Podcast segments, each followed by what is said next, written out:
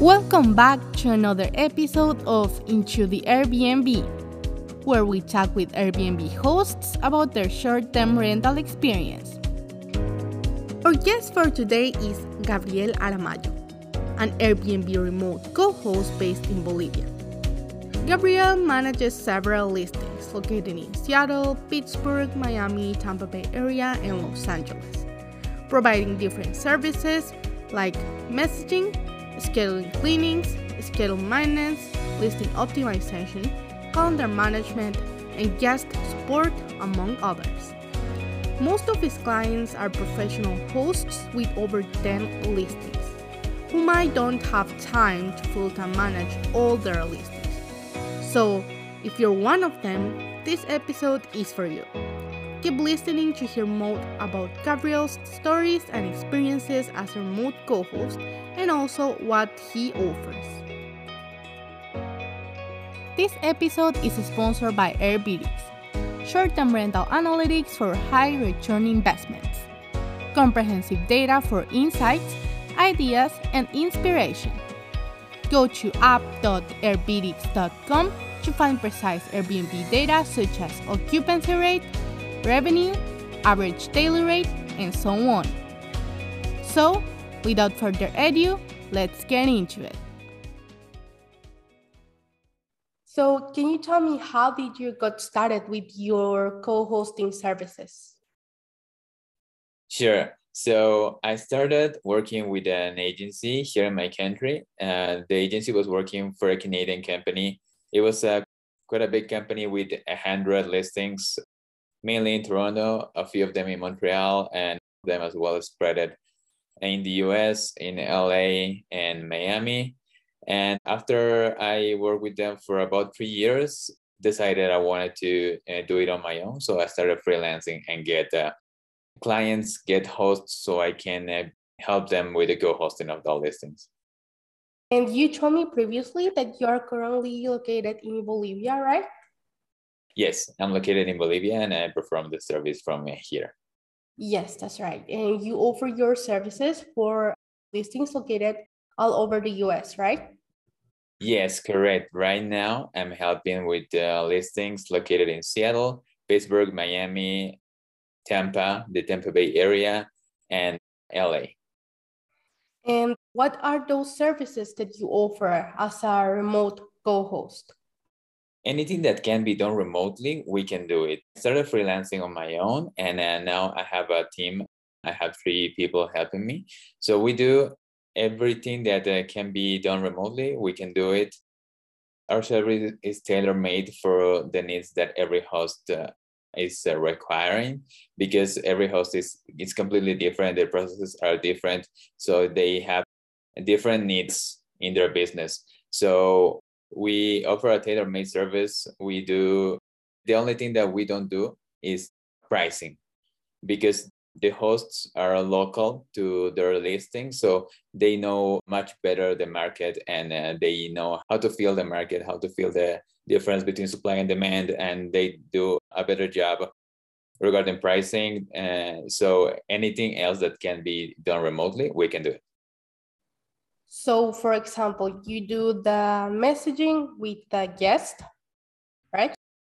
Right. We do messaging, we mm-hmm. respond to inquiries, try to keep the occupancy at the maximum possible, schedule cleanings, schedule repairs if needed, manage the calendars, and set up the auto messages if needed. Uh, many hosts work with PMS, with property management softwares like Guesty, like mm-hmm. Hospitable. Mm-hmm so we we can set that up as well, and and uh, yeah, among many other tasks.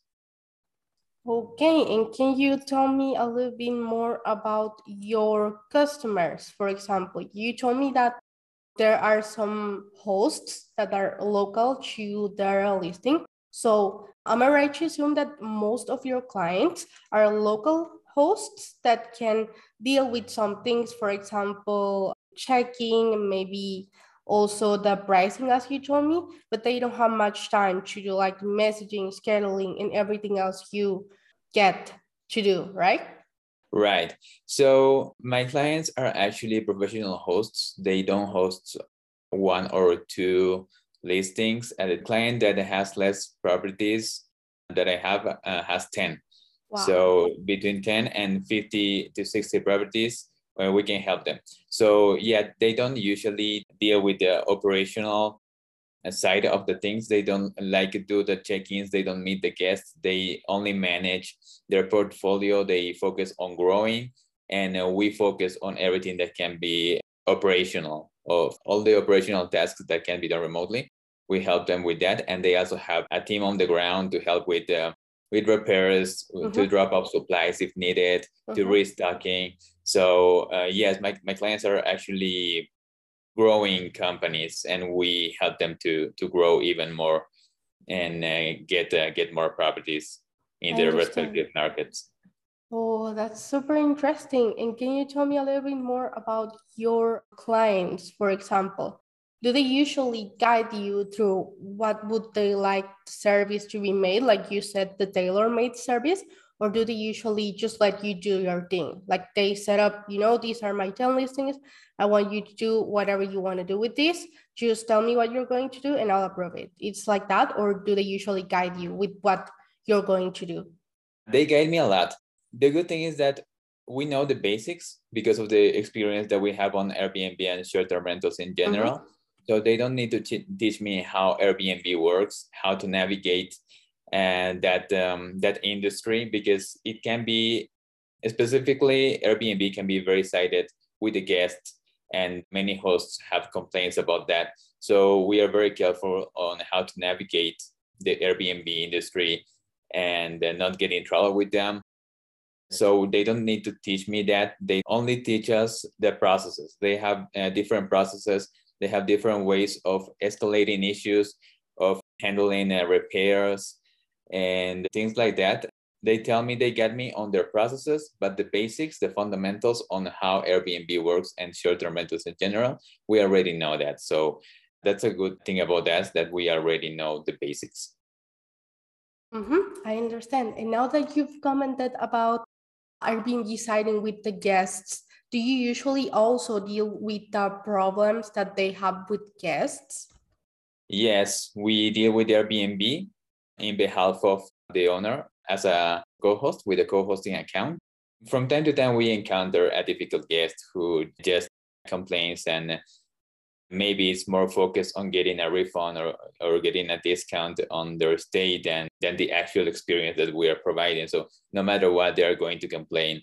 I think that many experienced hosts already experience these uh, kind of things and this type of guests. So yes, we also deal with Airbnb in behalf of the host and then try to just come out with the best possible resolution for us.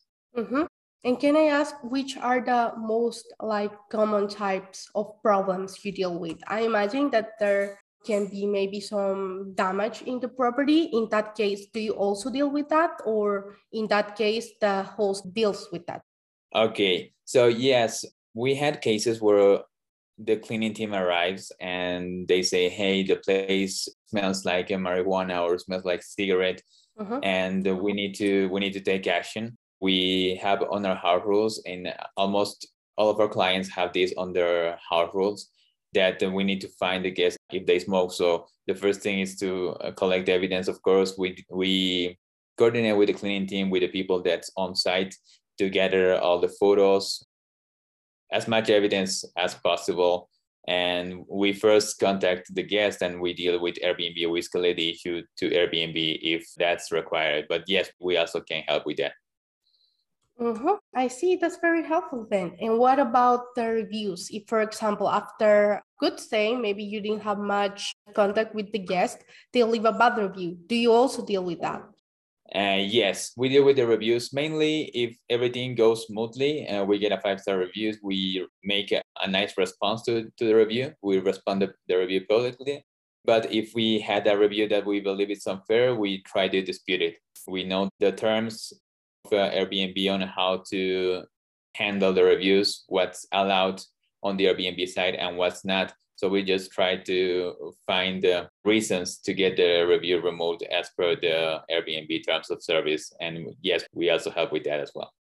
Okay, that's really helpful then. And what about listing optimization?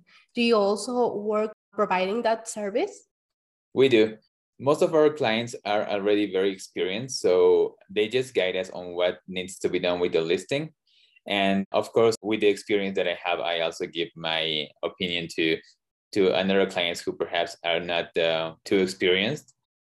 Specifically, things that need to be on the listing just to avoid issues with the guests afterwards. Like, for example, if there's a camera outside, it, it needs to be disclosed, or, or we can get uh, in a big trouble with Airbnb.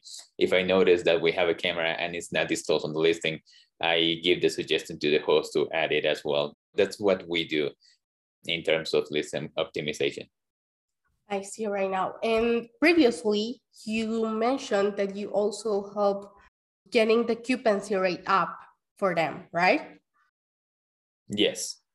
And can you tell me a little bit of what are the steps that you take and what services do you provide to get the listing to get a higher occupancy rate? Sure. So for one of my clients, I have permission to change the price because, as I mentioned, that's perhaps what many hosts don't want to delegate. But I have a client that delegated me the pricing of a few units. So regarding the pricing to maintain occupancy high is uh, just to play a little bit with the prices on the check-ins and check-out dates to avoid gaps.